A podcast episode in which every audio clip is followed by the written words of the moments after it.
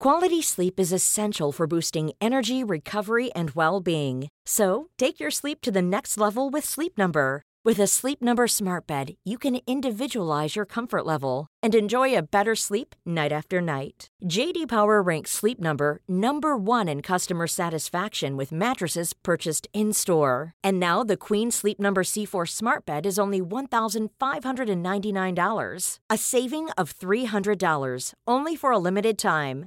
For JD Power 2023 award information, visit jdpower.com/awards. Only at Sleep Number stores or sleepnumber.com. Botox Cosmetic, out of botulinum toxin A, FDA approved for over 20 years. So, talk to your specialist to see if Botox Cosmetic is right for you. For full prescribing information, including boxed warning, visit BotoxCosmetic.com or call 877-351-0300. Remember to ask for Botox Cosmetic by name. To see for yourself and learn more, visit BotoxCosmetic.com. That's BotoxCosmetic.com.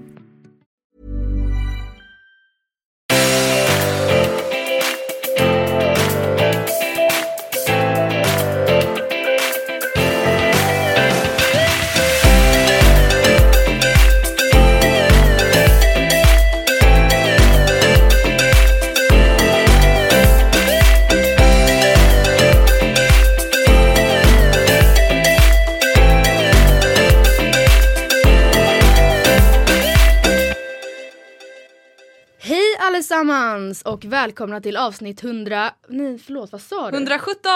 117 av Matilda Andrea bloggpodd. Frågade mig för en sekund sedan Ja, och glömde. men sen slog det mig, jag bara jag kommer typ, jag lade inte ens märke till vad hon sa, om det var 116 eller 117. Så härlig, intresserad Ja. av vad du själv frågar. Ja. Men idag är det då som sagt avsnitt nummer 117 och som förra veckan när vi berättade, eller som förra veckan, förra veckan berättade vi att vi skulle ha en gäst vid namn Mm. Michaela Forni! Välkommen! Välkommen, Välkommen tillbaka! För du har faktiskt varit med en gång, Mm, länge sedan men i Givsam-avsnittet. precis, när vi pratade välgörenhet. Just ja. Det var mysigt och viktigt. Mm. Det här ska är också bli- mysigt och viktigt. Ja. Det ska bli lite roligt att få prata om dig också och inte bara om välgörenhet utan i det här avsnittet vill vi fokusera på dig. och Vilken vad du gör. ära. Men jag tänker att vi börjar ganska klassiskt enkelt, eller det kanske inte är enkelt, med att fråga hur du mår idag och du får inte svara bra. Bra. Jag har nog aldrig typ svarat bra på den frågan. Nej, inte härligt. ens när jag stöter på så här bekanta på stan och de bara “Hur är läget?” Då säger jag alltid “Nej vet du vad, det är riktigt dåligt idag” eller “Jag mår så jävla bra!” Ja, men jag är verkligen dålig på det. Jag bara, ah, det är bra. Jag säger aldrig så här “Det är bra, tack själv då.” Ja, det där är jag. Men jag kan också vara lite jobbig eftersom jag aldrig säger Nej. det. Folk får liksom höra om exakt hur jag mår vare sig de vill det eller inte. Ja. Idag mår jag alldeles strålande eftersom att det är underbart väder ute. Jag har haft en jättetrevlig frukostmö- ett jättetrevligt frukostmöte och en, ett, ett ännu trevligare lunchmöte. Det drack champagne på Strandvägen 1 så det är därför jag sluddrade lite. Där.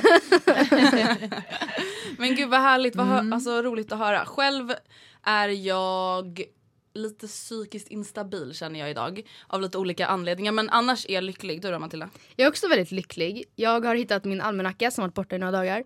Och jag, det finns inget värre än att, för mig än att behöva ha massa grejer i huvudet. Så nu har jag suttit en typ timme och bara skrivit ner allting. Men varför har du fortfarande en liksom fysisk Nej men det är? André också. Vi älskar dem. Mm. Alltså Oj. det är det bästa. Alltså du vet då kan man slå upp Ja. ett uppslag Mm. och se hela veckan framför sig. Jag förstår vad ni menar. Jag var också väldigt anti mobilens eh, Mm, kalender. Tills jag började använda den lite för jag insåg att jag inte orkade ta med mig min egna kalender överallt. Jag Mm. spontanbokar upp ganska mycket saker ner på språng. Och så insåg jag att fan det är mycket smidigare.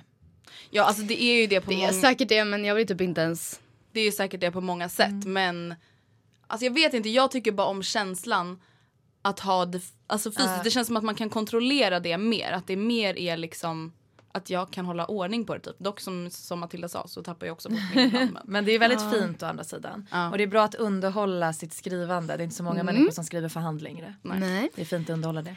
Men eh, för de som inte vet vem du är Mm. eller inte känner till dig så bra. Eh, hur skulle du då beskriva dig själv? Och nu kommer en till så här. Och du får inte Äh. säga så här. Men om du inte bara utgår från vad du jobbar med eller vad du gör. Du får inte säga Nej. så. Du får inte säga så. Nej. Ehm, jag är Mikaela Forni. Jag är 26 år gammal. Eh, och jag tycker om god mat. Jag är halvitalienska. Jag är väldigt förtjust i gott rödvin. Eh, jag gillar att semestra i Italien eh, på somrarna. Jag, kanske naturligt också eftersom jag är halvitalienska och mycket släkt där. Jag är högkänslig. ehm, sprudlande, eh, kaotisk. eh, men kommer alltid i tid och är vän av ordning och reda. Det var en alltså, det var väldigt typ- bra Det beskrivning. var typ den bästa beskrivningen Ja. jag någonsin hört på någon som ska beskriva sig själv. För det var väldigt så här, alltså vi som ändå känner dig någorlunda, Mm. jag tycker att det stämmer in väldigt bra. Alltså kaotisk vet jag inte riktigt. Men Det var ärlig i alla fall. Ja, ja men det var verkligen det och det var väldigt beskrivande. Och som sagt, nu sa ju vi till dig att du skulle beskriva dig själv som person och inte ditt yrke. Mm. Men, det, var blir lite lätt så. jobbigt om jag hade sagt så här: okej om jag inte får beskriva mitt yrke, jag heter Mikaela Forni och jag är väldigt snygg, folk brukar säga att jag har fina ögon, Ja. jag får ofta komplimanger för att jag är så duktig på mitt jobb. Men Men Då om- hade det varit lite jobbigt. Om du istället ska berätta lite om ditt jobb. Vad jobbar du med? Vad gör du om dagarna? Eh, jag driver mitt eget bolag sedan årsskiftet. Det eh, bolaget fokuserar mest på mitt eget personliga varumärke. Så det jag gör är egentligen jobbar mycket med sociala medier och mina egna sociala medier. Där huvudfokuset ligger på min blogg. Och eh, sen så gör jag ju sidoprojekt också vid sidan av. Eh, nu under våren har mitt största sidoprojekt varit att skriva min bok som ges ut i september. Mm, så det jobbar jag med. Den kommer vi komma in lite på senare i eh, podden. Men jag tänker att vi vill börja att prata om din blogg. För att det känns, alltså jag förstår att du har fått prata om den väldigt mycket och ofta. men det känns ju ändå som att den är lite grunden till varför du sitter här idag och kanske till varför du skriver din bok och varför det går så bra för dig. Så vi tänker, alltså hur, den klassiska frågan, hur började det? Eller varför startade du en blogg? Eller när startade du en blogg? Jag är så otroligt tacksam för att min blogg finns. Alltså när jag säger så här, det känns som att den var lite grunden till allt. Ja, det, det har den verkligen varit för mig. Den har gett mig oändliga möjligheter och tagit mig ifrån den traditionella vägen som jag trodde jag skulle gå till ett liksom liv som har varit någonting helt annat än det livet jag trodde att jag skulle få leva. Och jag är så jävla tacksam för det, för att folk ens vill läsa den. Vilket är ju det som krävs för att det ska kunna blivit så som det har blivit liksom.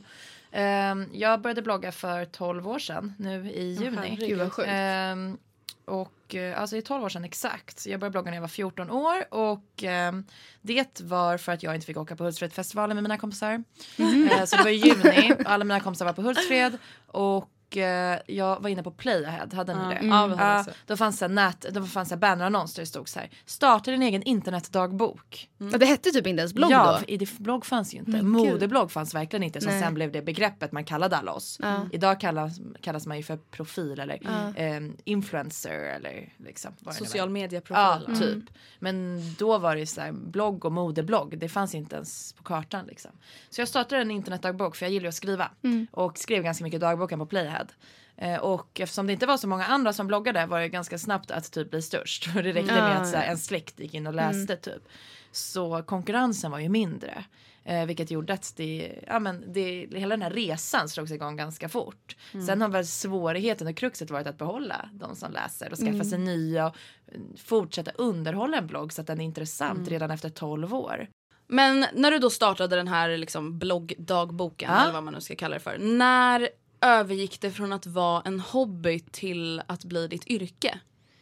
Um, det var en liten övergångsperiod. Jag fick, började få betalt för min blogg när jag var 17 år. Ehm, då hade jag bloggat i ja, men tre år ungefär. Och då började jag få betalt men branschen såg helt annorlunda ut på den tiden. Så att då fick jag så här, några tusen lappar i, må- alltså i månaden. Men det var att- liksom en lön? Ja, då jag fick ut en lön varje månad för att driva bloggen. Och det var ju jättebra för att då behövde inte jag extra jobba. Eller jag behövde inte extra jobba lika mycket. Jag hade extra jobbat i en korvkiosk i, alltså sen jag var typ 13-14. Och då kunde jag ju bara ta lite extra timmar där för att det var kul. Och så kunde jag istället lägga krut på att så här, blogga och göra det bra. Och det var ju drömmen att få betalt för den här bloggen. Och sen så när jag eh, var 18, då fick jag liksom mitt första så här, riktiga bloggkontrakt med så här, en väldigt, väldigt alltså, en så här, hög lön som gjorde att jag kunde leva på det. Så att när jag tog studenten så kunde jag flytta hemifrån och då hade jag redan ett jobb som jag klarade mig på. Liksom. Det var inte så mycket så att jag kunde liksom spread money around me. Men jag hade råd att flytta hemifrån, betala hyran, köpa några glas rosé på krogen och käka nudlar till middag liksom. Men förutom då att du sa att det inte var så jättehög konkurrens. Mm. Vad tror du gjorde att folk ändå liksom ville följa din blogg? Eller vad tror du gör att du har lyckats så pass bra som du har gjort idag? För att vi tänker så här, jag och Matilda pratade lite om det här och vi kände så Mm. här, många av de bloggarna som slog igenom tidigt var ganska provokativa. Ja, Och vi har i alla fall inte fått bilden av att du har varit det. nej. Var det liksom ett val du tog? Jag ska inte vara provokativ för att det inte är i linje med mig. Samtidigt som jag känner att kanske typ Kissy, Pau, Desi. Jag tror inte att de var rakt igenom. Jag tror absolut inte de var så kanske elaka som de fick sig själva att se ut att vara. Utan att det var mer en roll de tog för att bloggen skulle bli större. Kände du Precis, så att de det där... såg ju, de, det var ju liksom som en roll de spelade. för Ja, och liksom bloggbråk och... Det var ju lite så att när de här tjejerna blev stora då var jag redan stor och de tjejerna kom egentligen långt efter bloggar började bli stora. När bloggar började bli stora då var det bloggerskor som eh, Sofie Farman, Ebba von Sydow, Elin Kling som slog och egentligen slog konceptet modeblogg långt innan liksom konceptet Pau Kissy Desi blogg slog. Så att det var egentligen liksom eran efter som kom när man insåg att aha, jag kan provocera och få läsare. Ja. Och av de liksom tidigare bloggarna som kom, där var ju modeblogg som var konceptet. Det var ju snarare så fokus på kläder, mode och inspirera. Ehm, jag valde ju ändå då att ta en liten annan väg, även om jag skrev mycket om mode. Så tror jag att så här, anledningen till att folk fick upp ögonen och tyckte det var intressant så tror jag dels för att jag har ett högt intresse för skrivandet. Ehm, många har ett högt, intresse för foto. Det har ju inte jag utan jag satsar ju på skrivandet och det har ju bevisat att folk tycker om att läsa en blogg som är liksom skriv, alltså välformulerad. Det tror jag var jätteviktigt och sen så är jag ganska ofiltrerad och det tror jag varit jätteviktigt från grunden att på riktigt så har inte jag så mycket filter i min blogg. Nej. Jag skriver till mina kompisar och det har alltid känts som det. Det är en, alltså bloggen är lika viktig för mig som den är för de som läser. Det är lika mycket terapiform för mig att få skriva av mig. Som det är när folk kommenterar och säger så här, gud vad skönt att du berättar om det här, jag känner mig mindre ensam eller vad det nu kan vara. Att folk känner igen sig. Precis. Men nu så här 12 år senare och bloggen är fortfarande stor och det går jättebra för dig. Hur, vad är det som gör att du tror att de läser fortfarande än idag, 12 år senare? Jag menar inte att ifrågasätta för jag Nej, men- förstår nej, det. men Men, Jag tar inte illa vid eh, Samma sak där så tror jag att det är dels liksom ett hyfsat högt kvalitativt språk utan att för den saken skulle ha ett pretentiöst liksom DN-språk. Eh, och sen så att jag har fortsatt med det ofiltrerade. Att oavsett vart jag har varit i mitt liv så har jag alltid varit väldigt öppen med hur jag mår, vad som händer i mitt liv. Eh, jag är ganska orädd i mina känslor och att dela med mig av dem. Det gör ju såklart att en del är så här, gud det måste vara jättejobbigt att typ så här, vara tillsammans med dig för du verkar ju typ så här, ändra känslor varannan sekund. Och jag bara, men tror ni själva att jag typ sitter hemma och bara, nu är jag skitsur, nu är jag jätteglad! ja, exakt. Jag är alla inte en psykopat. Liksom. Det det handlar om att jag vågar skriva om de känslorna som all, de flesta människor känner varje dag. Mm. Jag skriver bara om dem. När jag har haft en riktig skitdag så skriver jag att jag har haft en riktig skitdag. Det betyder inte att jag sitter hemma och surar för det. Nej. Men det har varit en dålig dag. Mm. Och när någon frågar hur är det idag så säger Så inte du bara bra. ärligt. ja. Nej, och jag tror att många blir lite provocerade av det för att det blir lite så här, det är ganska modigt gjort. Och så Mm. blir folk så här, gud det måste vara så himla jobbigt som känner så mycket. Men de kanske också hade mått bra av att våga säga hur Ja, de faktiskt mår när någon frågar. Så där säger vi ofta när vi får mejl. Liksom att, eller vi råder ofta folk att ah, men testa att prata om det eller hitta någon som du kan prata Ja. med. Just för att det ofta blir bättre då. Precis. Men som du nu nämner, alltså du är liksom väldigt öppne, öppen med dina känslor och du skriver gärna om det i din blogg, alltså, även om du mår bra eller dåligt.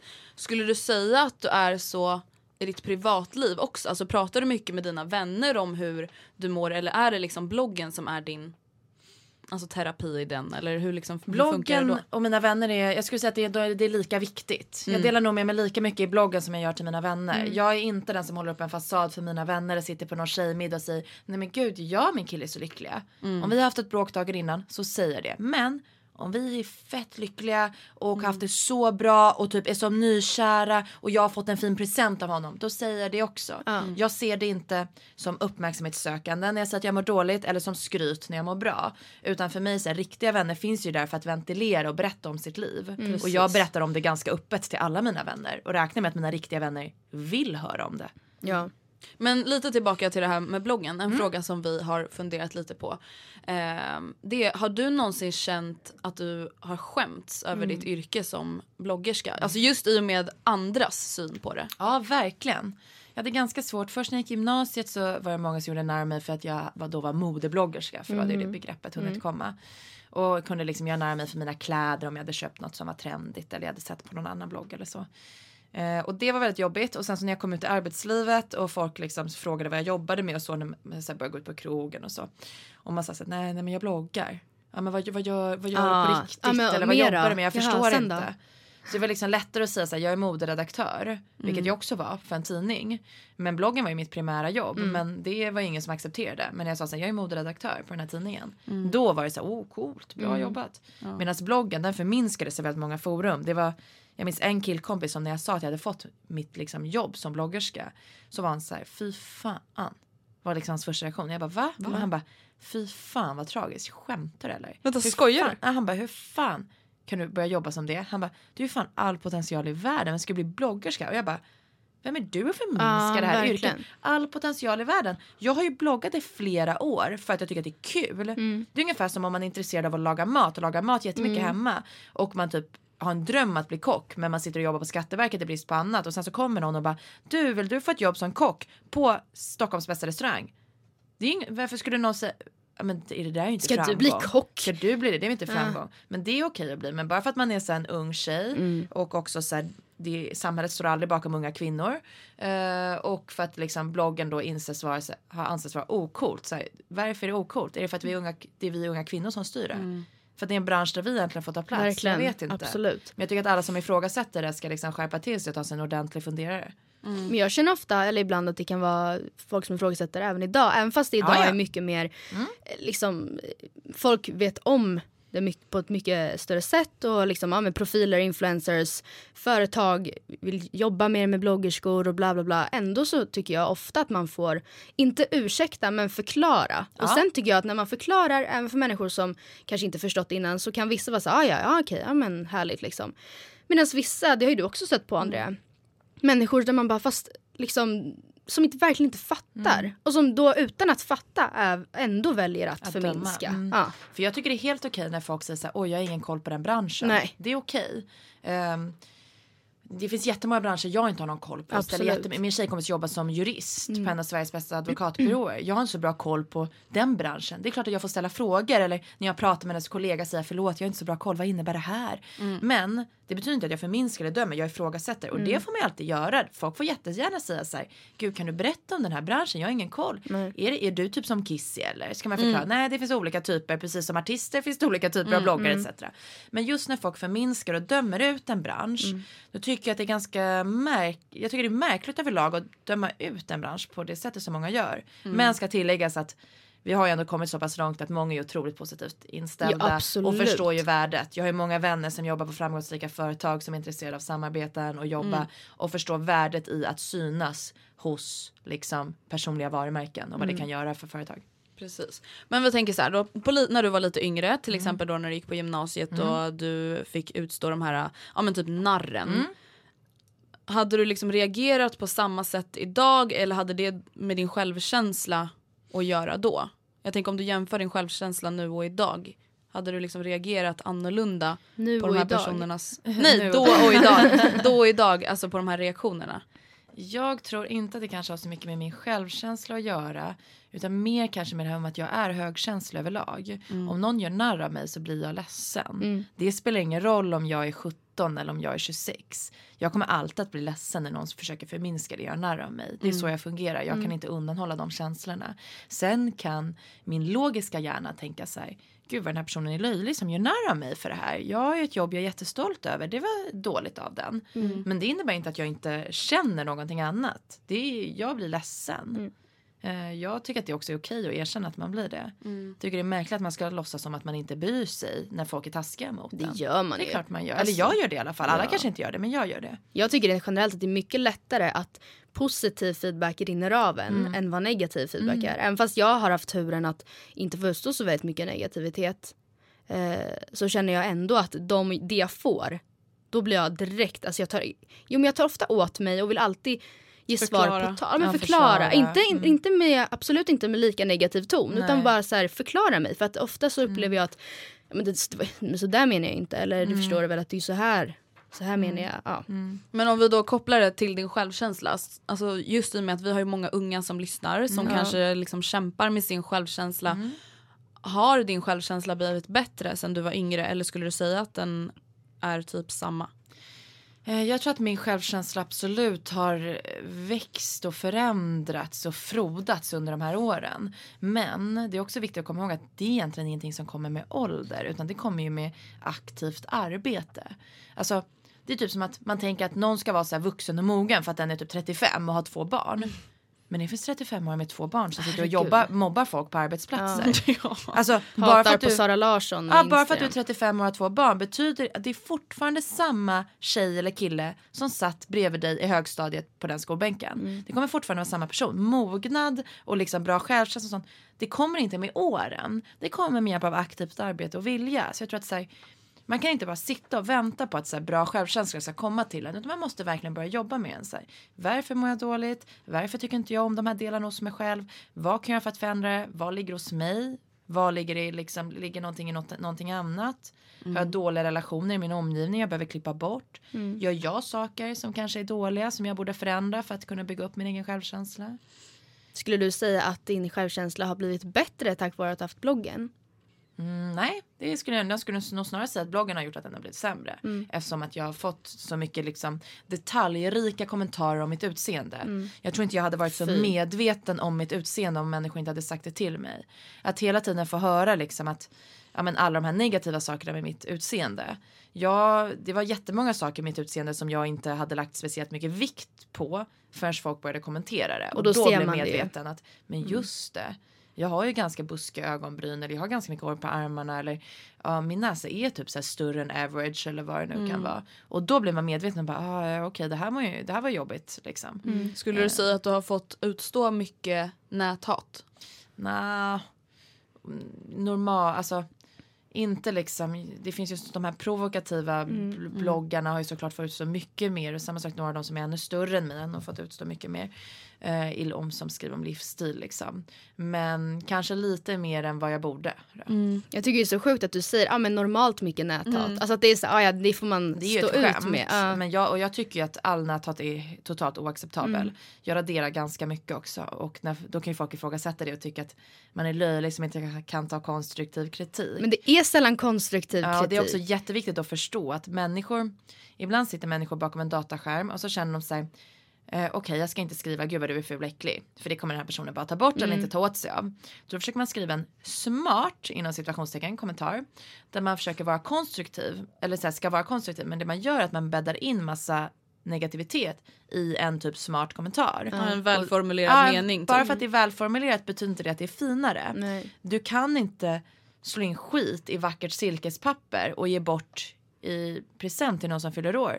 Det är fortfarande bara skit i Ja, det. det är fortfarande astaskigt Ja, liksom. och det är så viktigt att komma ihåg det att säga, du har inte rätt att försöka trycka ner andra människor. Du har aldrig rätt att bete dig så. Inte mot någon, inte någonsin, inte på nätet, inte på arbetsplatsen, inte i skolan, inte i din familj, i dina rela- vänskapsrelationer. Aldrig. Men om du inte känner att bloggen har hjälpt dig att förbättra din självkänsla, har du istället någon, kanske någon annan period i ditt liv, kanske någon viss person, ett visst år som istället har, där du känner så här: wow, den här människan, den här tiden, då blir min själv- självkänsla verkligen bättre. De senaste åren, typ två åren, har jag ganska aktivt jobbat med liksom min egen personlighet. Och jag kan nog säga att den här tiden har varit absolut viktigast för liksom min egen trygghet och harmoni. Det här inre lugnet som man har, i alla fall jag har letat efter i hela mitt liv. Jag känner att jag, jag har kommit till en plats som jag har jobbat ganska länge för att komma till. Och den personen som har varit viktigast i den processen är ju helt klart jag själv. Så att jag faktiskt, jag är jättetacksam mot mig själv för att jag verkligen har tagit hand om mig själv på det här sättet. Och inte bara accepterat att jag ska må dåligt eller ha dålig självkänsla eller eh, vara ledsen eller vad det nu kan vara. Utan att jag har valt att ta hand om det. Sen har jag också turen att vara i en liksom, kärleksrelation med en människa som tycker att jag är helt perfekt precis som jag är. Och det är ju också ett jätteviktigt och skönt stöd att ha i ryggen. Att ha eh, liksom familj, en kärlekspartner eller vänner som tycker att så här, du är ju jättebra som du är. Mm, det är ju jätteviktigt. Du behöver inte vara någonting annat. Vi får ju läsa om det i din blogg. Mm. Kan inte du berätta lite om hur ni träffades? Ja. Jag och min kille, eh, vi träffades genom gemensamma vänner. Mm. Eh, vi hade ganska mycket gemensamma vänner. Båda vi gick ut ganska mycket. Så Fast ni hade känt varandra Ja, liksom ett tag innan ni började dejta? Mm. Vi var verkligen så här, ute på samma klubbar. Jag brukade typ så här, alltså, stöta på han och hans killkompisar ute. Vi alltid hälsa. Jag brukade stå vid deras bord ibland och så här. Ja men var på gemensamma förfester och så här.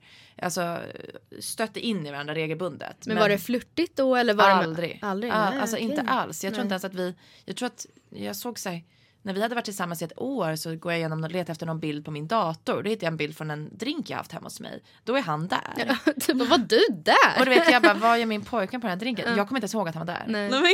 Och det är ju det som är häftigt med människor. att Det kan ju gå runt människor i periferin av ens liv. Som kommer bli de människorna man har närmst kring sig utan att man förstår det själv. Det är ganska häftigt att tänka, för alla er som lyssnar och är singlar där ute. Att tänka att någonstans går ju mannen eller kvinnan i ert liv omkring. Ja, faktiskt. Och ni vet inte vem det är eller var hen finns. Men den finns där. Och det Och kan vara så- rakt framför en eller Precis, på den kan sitta jorden. på, liksom, bredvid dig på ett café eller gå på samma fester som dig eller jobba på din arbetsplats. Eller just nu bo i Bangladesh och jobba med välgörenhet. Ja. Men det är ändå ganska coolt att någonstans finns Alltså jag gick runt och tänkte så här, undrar vart liksom min stora kärlek finns någonstans. Och sen så var han i liksom På din drink. på min fördrink, på min förfest hemma. Men vad gjorde ni på er första dejt? På vår första dejt, vi firar faktiskt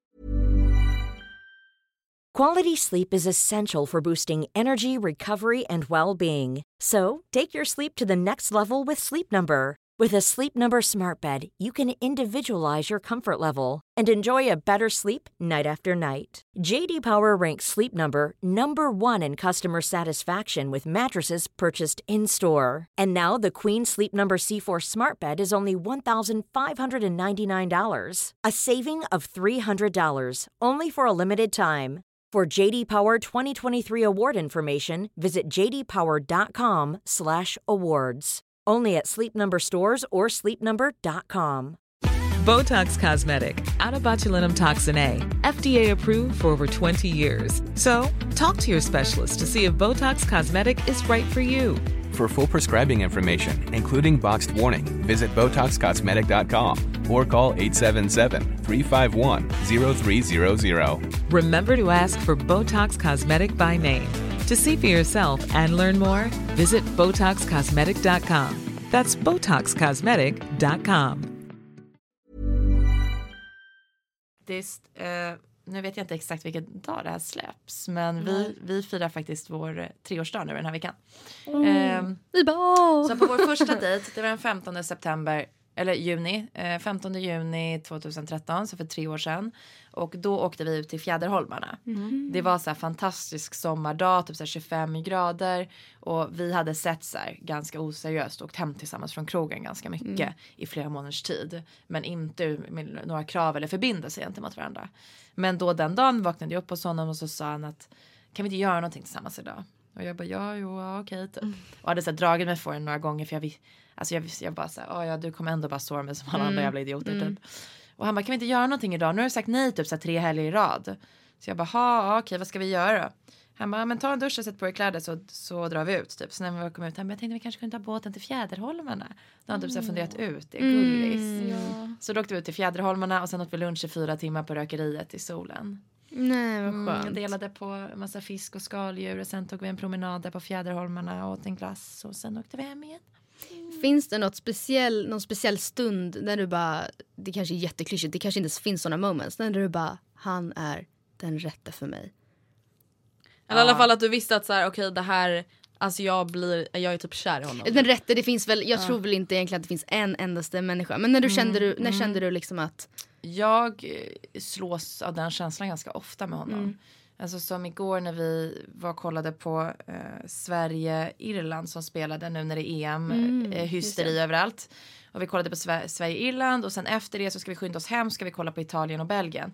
Och på vägen hem så säger min kille vi måste skynda oss för att jag måste hinna hem och sätta på mig Italien-tröjan inför matchen. det var ju bara han och jag hemma som ska liksom kolla i soffan. Du bara, ja. Och han bara, ja nu, nu när man är halvitalienare och allt så, må, så måste man ju sätta på sig tröjan. Han är så stressad för han hinna hem och sätta på sig tröjan. Jag tittar på honom men jag bara, du, jag älskar dig så mycket så jag liksom går i tusen bitar. Du är så rätt för mig. Alltså du är ens för det första, du är inte halvitalienare, det är jag som är. liksom. Eh, Men jag kommer ihåg just första gången, alltså första gången jag kände att så här, jag ska nog vara med honom. Det var när han sa att familj var väldigt viktigt för honom och han är annars entreprenör, jobbar hårt, framgångsrik. Men så sa han att så här, han bara, jag vill jobba hårt nu så att den dagen jag får barn så om mitt barn behöver hjälp med läxan när den är åtta år så vill jag kunna gå hem klockan fyra från jobbet och hjälpa till med läxan och inte komma hem varje kväll när barnen ligger och sover. Nej. Och i en värld där som jag umgås i där folk jobbar väldigt mycket och många män kanske väljer arbetsliv framför familjeliv så var det väldigt viktigt för mig och då tror jag att jag insåg att här finns det någonting som är väldigt intressant och viktigt för mig. Gud vad mysigt. Alltså det där är så fint att höra. Att få höra också så tidigt att man delar samma värderingar kring saker som är så otroligt viktigt för en. Jag tror ju att för att en relation ska hålla så är grundpelarna att man har samma värderingar och samma moral i livet. Ehm, det k- kommer liksom inte hur kär jag är en människa om den personen är sverigedemokrat så kommer jag aldrig kunna leva med den personen. nej. Ehm, och med min kille nu så var det verkligen så att jag kände att fan, familj är liksom en av mina viktigaste punkter i livet och vi verkar ha samma värderingar kring hur man ska umgås med familj. Och det båda ju gott då. Ja, absolut. Men du är ju väldigt hemlighetsfull alltså kring din pojke. Eller väldigt hemlighetsfull kanske var lite överdrivet men du är inte så jätteöppen kring honom. Vem han är eller liksom vad han heter till exempel. Och så. Vad beror det på? Eh, Det var ett gemensamt beslut från oss båda. Jag har varit ganska offentlig med mina tidigare relationer och det blir ganska jobbigt när det tar slut, om det gör det. Eh, Det är ganska jobbigt för att man inte får ha sin relation helt i fred. Och sen så, så här, han har ju en egen karriär. Han jobbar ju inte som bloggerska, det är ju mitt jobb. Och han är jättehjälpsam, tar bilder, du vet, har tålamod med att han aldrig får börja äta förrän jag har fotat. Alltså du vet så här, ska jag ta en dagens outfit på mig fast vi liksom taxin står och väntar och vid scenen. Alltså han har skit mycket tålamod, hjälper mig så jäkla mycket med bloggen och suckar aldrig när jag ber honom hjälpa till. Men alltså om han ska på ett kundmöte med en ny kund och så googlar den kunden hans namn så är det väl kanske halvbra att hitta honom på någon blogg där han sitter i mjukisbyxor och käkar tacos bakis en söndagkväll. Nej. Det hör ju inte till hans liv och hans karriär. Nej. han har absolut inga problem med att ibland vara med lite i bloggen så här, på några gruppbilder och sånt men liksom Inga han, enskilda... Nej, han, det är inte hans jobb, det är mitt. Och det är min blogg, inte vår. Vi har inte en gemensam Nej, blogg. exakt. Det är jag som driver den. Men var det så att till en början att du ville göra det lite spännande eller var det så att ni tog snacket ganska direkt och du bara vill du nämnas eller inte? Eller var det, för jag vet att Kissy tror jag det var, som var väldigt hemlighetsfull med sin kille. Det kanske också var någonting de pratat om och sådär. Men det vart ju, hon gjorde nästan det till en liten så här spänningsgrej. Nu ska jag iväg och träffa det. Jag tror absolut många gör det till en så här, eh, alltså en PR-kupp. Ja. Liksom. Att så här, bygga upp förväntningarna. Men det man gör sen det är att man typ till slut så här, släpper bomben och ska visa upp sin partner. Ja. För oss var det inte alls så. Nej. För, eh, från början visste vi inte vad vi hade i vår relation. Alltså vi visste ju inte var vi stod i den. Och innan man börjar dela med sig av sin relation till andra ska man kanske veta var man själv står. Absolut. Och sen när vi hade känt oss, började känna oss trygga i relationen, vilket tog ganska lång tid för oss, och vi bestämde oss för att säga, nej men nu satsar vi, det här känns bra, vi flyttar ihop liksom. Då kom ju det här snacket, okej vi flyttar ihop, ja då bestämmer vi det, hur ska vi göra med liksom min blogg och mina sociala medier, hur känner du, hur känner jag, hur känner vi tillsammans, vad tror vi bäst, hur viktigt är det att ens att ha med honom, Ja, hur mycket påverkar verkligen. det? Min blogg blir inte sämre för att jag inte lägger upp mysbilder på honom. Nej. Nej. Det gör ingen skillnad. Det räcker med att jag är med på de bilderna. Alltså, Men kan du, skulle du kunna beskriva honom lite snabbt? Alltså vad, eller berätta var, vad är det som gör att du liksom älskar honom? han är eh, typ den eh, gladaste människan på jorden. Han är väldigt orädd för att visa känslor. Eh, rolig. Bjuder otroligt mycket på sig själv. Har liksom inget behov av att spela coola killen någonsin. Är trots det en så jävligt cool kille. Ehm, så här, sprudlande. Han är färgglad. Han äl, liksom, hans garderob går i regnbågens färger. Han är, är liksom snygg som fan. Mm. Eh, framgångsrik. Han älskar att umgås med familj. Han tycker att min familj är lika viktig som hans egen familj. Eh, han har ögonfransar längre än mina permanenta lösögonfransar. eh, han älskar att bada. När vi åkte på vår första semester hade han på fullast allvar med sig en undervattenskamera och frågade om jag kunde ta coola bilder på honom när han dök i vattnet. Jag bara, eh, va? Så Vem är du?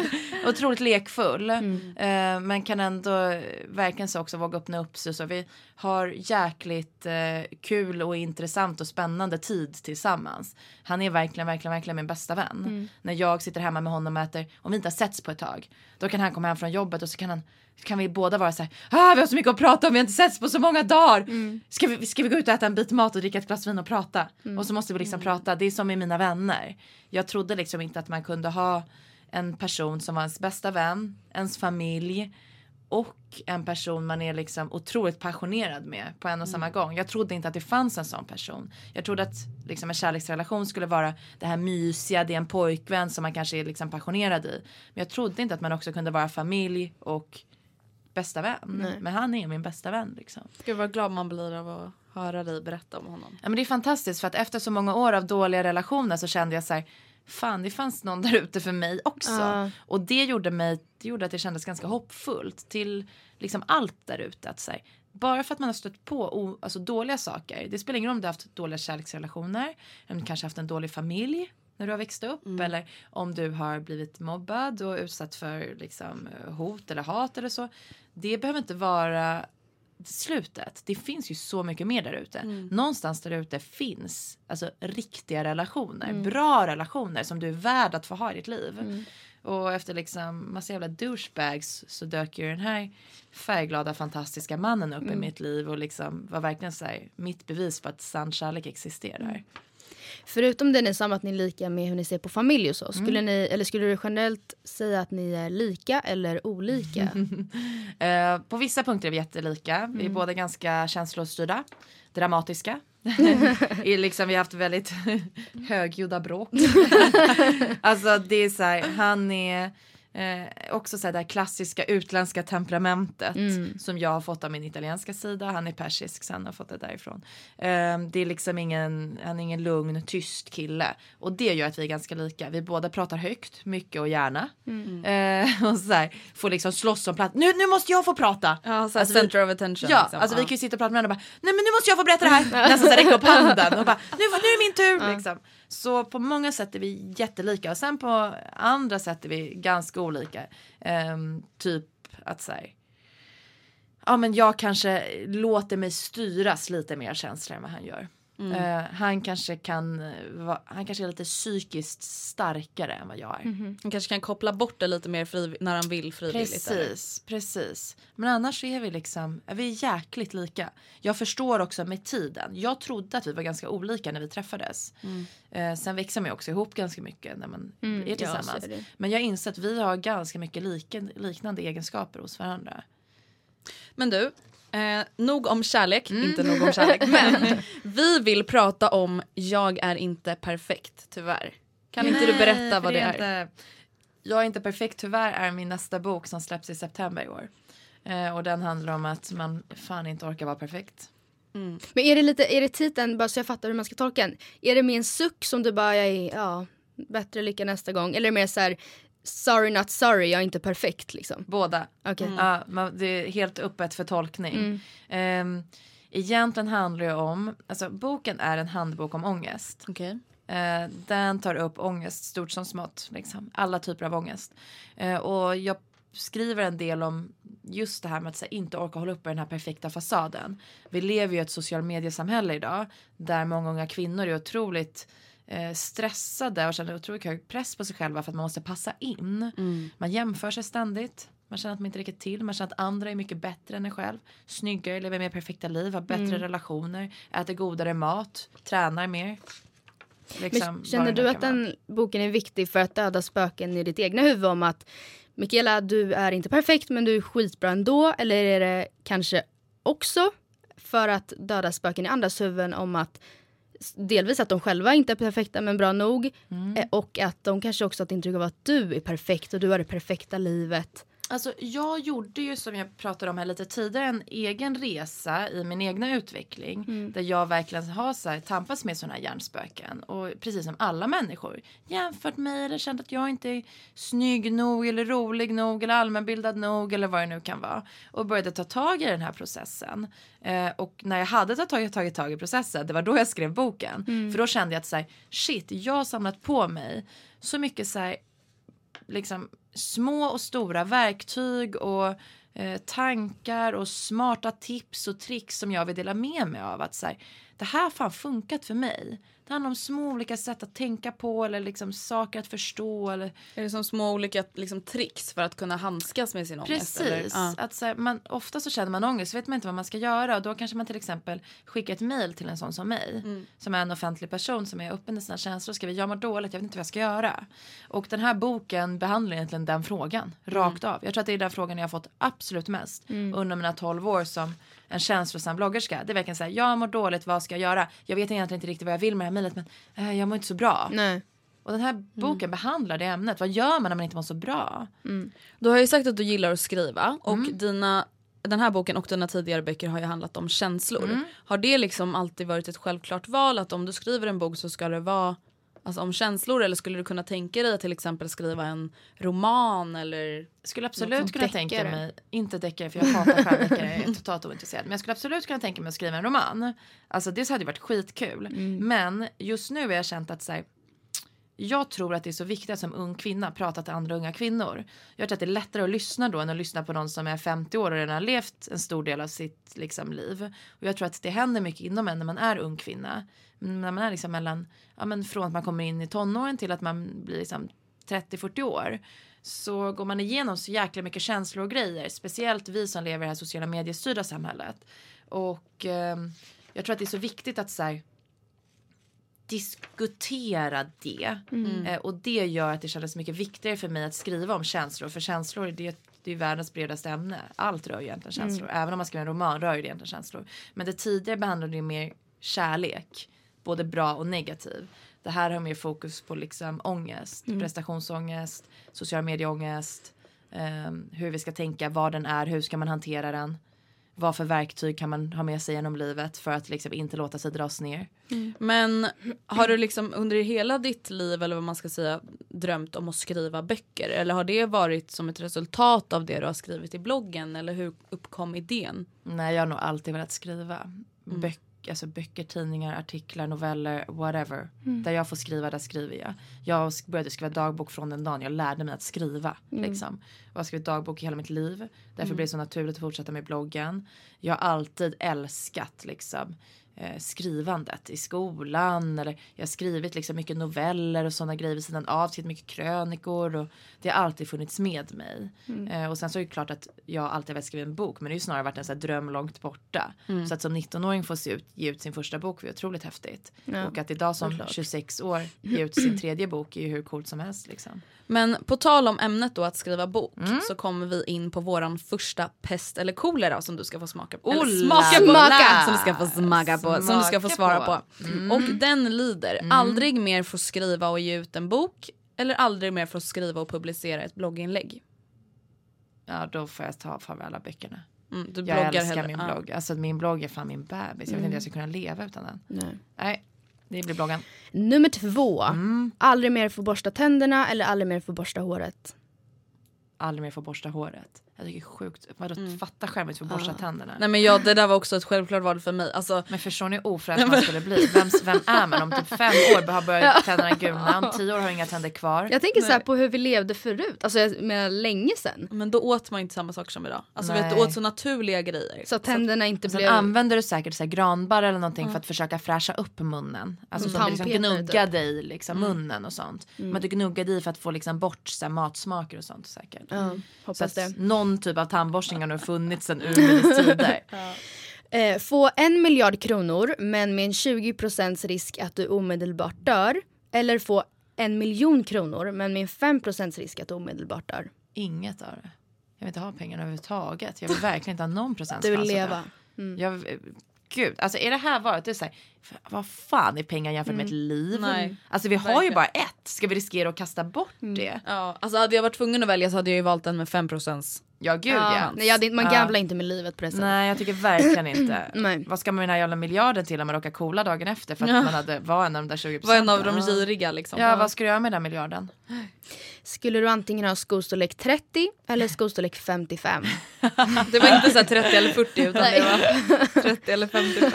Jag trodde du skulle säga 40, det hade varit enkelt va? Jag väljer nog sto- skostorlek 30 för att eh, då kan jag ändå gå på barnskorna. Medan Mm, sant.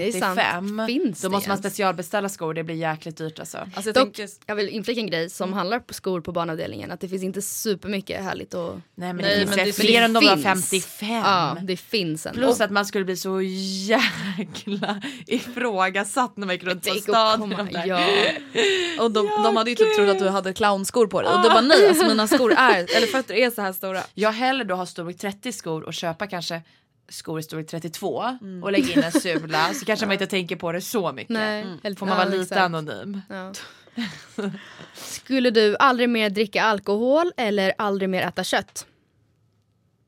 Oj, jag väljer Alltså bort bli kött. nykterist eller vegetarian. Ja, nej, jag väljer bort köttet på en gång. Mm. Ja, jag, för det första är jag väldigt, väldigt intresserad av vin och dryck och tycker Mm. det är liksom intressant och gott och härligt. Men sen så, så intresserad, så mycket brinner jag inte för kött. Nej. Jag, det, plus att det bästa man kan göra för miljön det är ju att sluta äta kött. Absolut. Så vill man göra världen en tjänst ska man ju bara sluta. Mm. Så då väljer jag det. Att Låter alltid... som ett, oj förlåt jag tänkte bara säga låter som ett vettigt val. Den här tror jag är den jag vet vad du kommer svara på. Alltid vara 15 minuter sen eller alltid vara 40 minuter tidig? Typ 40 minuter tidig. ja men lugnt. Samma här. alltid vara, alltså om 40 man alltid- minuter men- överdrivet. Men om man alltid är 15 minuter sen, det betyder att du alltid ska vara det till varenda buss, Ja. bil, flygplan, allt. Så du missar alltid allting. Allt. Ja. Så du kommer ändå alltid behöva liksom ta nästa och så måste du ändå sitta och vänta. Då kan man ju lika gärna sitta och vänta en halvtimme innan. Än två timmar efter för jag missar flygplanet. Precis, det är inte bara det här professionella, att det är inte så proffsigt att alltid vara en kvart sen, utan det är också det här praktiska. Ja precis, det hade inte varit så praktiskt i livet. Plus att jag är för stressad. Jag förstår inte så här, med typ mina kompisar som bara ah, förlåt jag typ fastnar när jag sminkar mig. Jag kan inte koppla av och stå och sminka mig om jag vet att jag kommer bli sen. Nej. Då måste jag sluta sminka mig och gå. För att jag kopplar inte av, jag bara mår dåligt. Den värsta stressen jag har det är tidsrelaterad stress. Ja men jag... Alltså du vet deadlines, alltså inte hinna kanske till ett möte, vara försenad till någons födelsedag. Alltså jag mår så psykiskt dåligt när det händer. Alltså du vet, alltså min mage, alltså jag mår så dåligt. Alltså jag har bara ont i hela kroppen. Men jag, också, jag har alltid tid och om jag vet att jag kommer bli sen då hör jag av mig så fort jag förstår att jag kommer bli sen och informerar. Hörni, jag blir tio minuter sen, jag är ledsen. Så att folk är liksom informerade. Och hellre så här, jag blir en kvart sen och så dyker man upp efter 10. Precis. Än att jag blir en kvart sen så kommer man efter 25. Liksom. Men vänta standardmänniskor som bara eh, jag blir fyra fem minuter sen. Sen när sist står man där en kvart senare och väntar och Jag bara tycker det är jätteoschysst. Alltså för mig är det så här brist på respekt gentemot min tid. Som jag planerar utifrån att liksom umgås med andra människor. Oavsett om det är professionellt eller privat. Så är det så här, jag har ju tid för att vi ska ses och göra någonting ihop. Ska jag bara stå och vänta på dig då? Nej. Bryr inte du dig om min övriga tid? Nej, det är jätterespektlöst.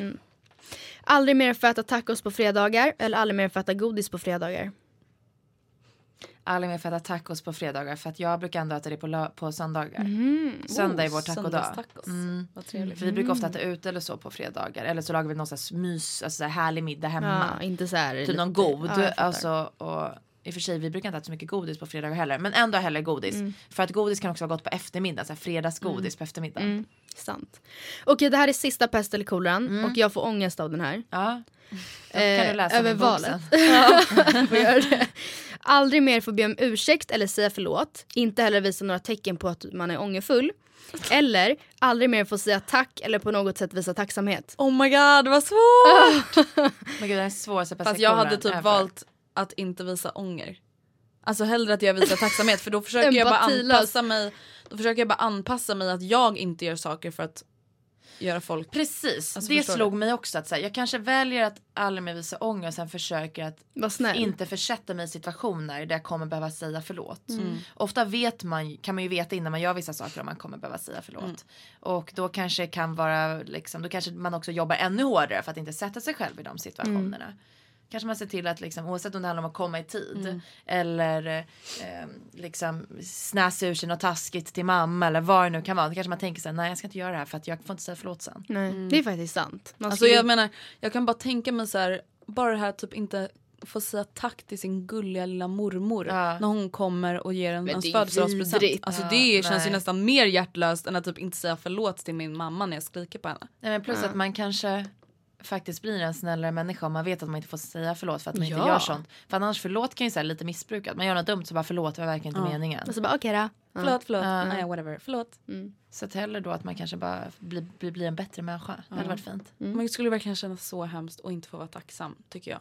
Alltså just det här med att man har ju så många människor runt omkring en som bryr sig om en och gör saker för en. Men ingen skulle ju vilja göra saker för Nej, en om man precis. inte visade tacksamhet. Alltså Nej, det är behöver inte handla om födelsedagar utan bara så här, vi säger att ofta när jag och Matilda spelar in podden så brukar antingen hon eller jag köpa med oss eh, alltså typ någon energidryck för att vi ska vara lite så här pigga och alerta. Alltså bara då att jag inte så skulle visa tacksamhet för Matilda. Alltså det skulle kännas så hemskt. Även om det handlar om en så liten grej att jag bara vart min Red Bull?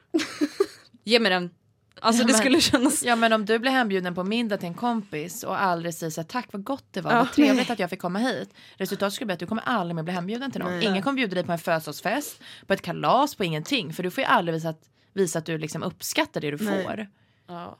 Nej det var ändå ganska... Eller, Ja men Alltså, den var jobbig. ja, den, den var var jobbig. jobbig. Mm, Men det är ganska logiskt så var- här efterhand. Eller jag förstår ju absolut tänket. Men jag kommer att läsa den här. Jag bara den här ska hon få smaka på. Men Mikaela, din bok, när släpps den? Den släpps i mitten på september. Den kommer finnas att köpa i de flesta bokhandlar. Den finns på Adlibris, på Bokus och ja, på de flesta ställen. Redan Går- nu kan man faktiskt gå ja. in på Adlibris och bevaka boken. Då får man ett litet mejl, en sån här pling när den kommer in så kan man beställa den på en gång. Den är jättefin. Mm. Eh, den är mintgrön och guldig och den är liksom lite fylld av så här fylla i själv. Och Mhm. den, är liksom, den är verkligen så här fint gjord. Tanken Mm. är att du ska stänga igen den och må bra när du har stängt igen den. Så du kanske öppnar den när du har en liten så här ångestklump i hjärtat. Men när du stänger igen den då kommer den vara fylld av hopp. Åh gud, alltså jag Härligt. måste ha den där boken. Alltså, jag är så taggad på den. Jag har ju läst eh, en av dina tidigare böcker och den har ju varit jätte, jätte, jättefin. Vilken jag är hoppas det? att ni kommer gilla den. Vad heter den nu då? Det, Eh, jag, Om jag blandar alltid ihop de, ja precis, Ja, den senaste ja, boken. det är om att älska. Mm.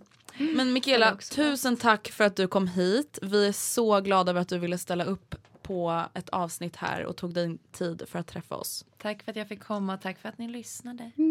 Ni hittar Mikaela på hennes blogg forni.se och Instagram Mikaela Forni samt Twitter. Heter du Mikaela Forni där också? Yes. Så det är bara att kolla in den här tjejen om ni vill hitta massa härligt att läsa och Eller se. hur?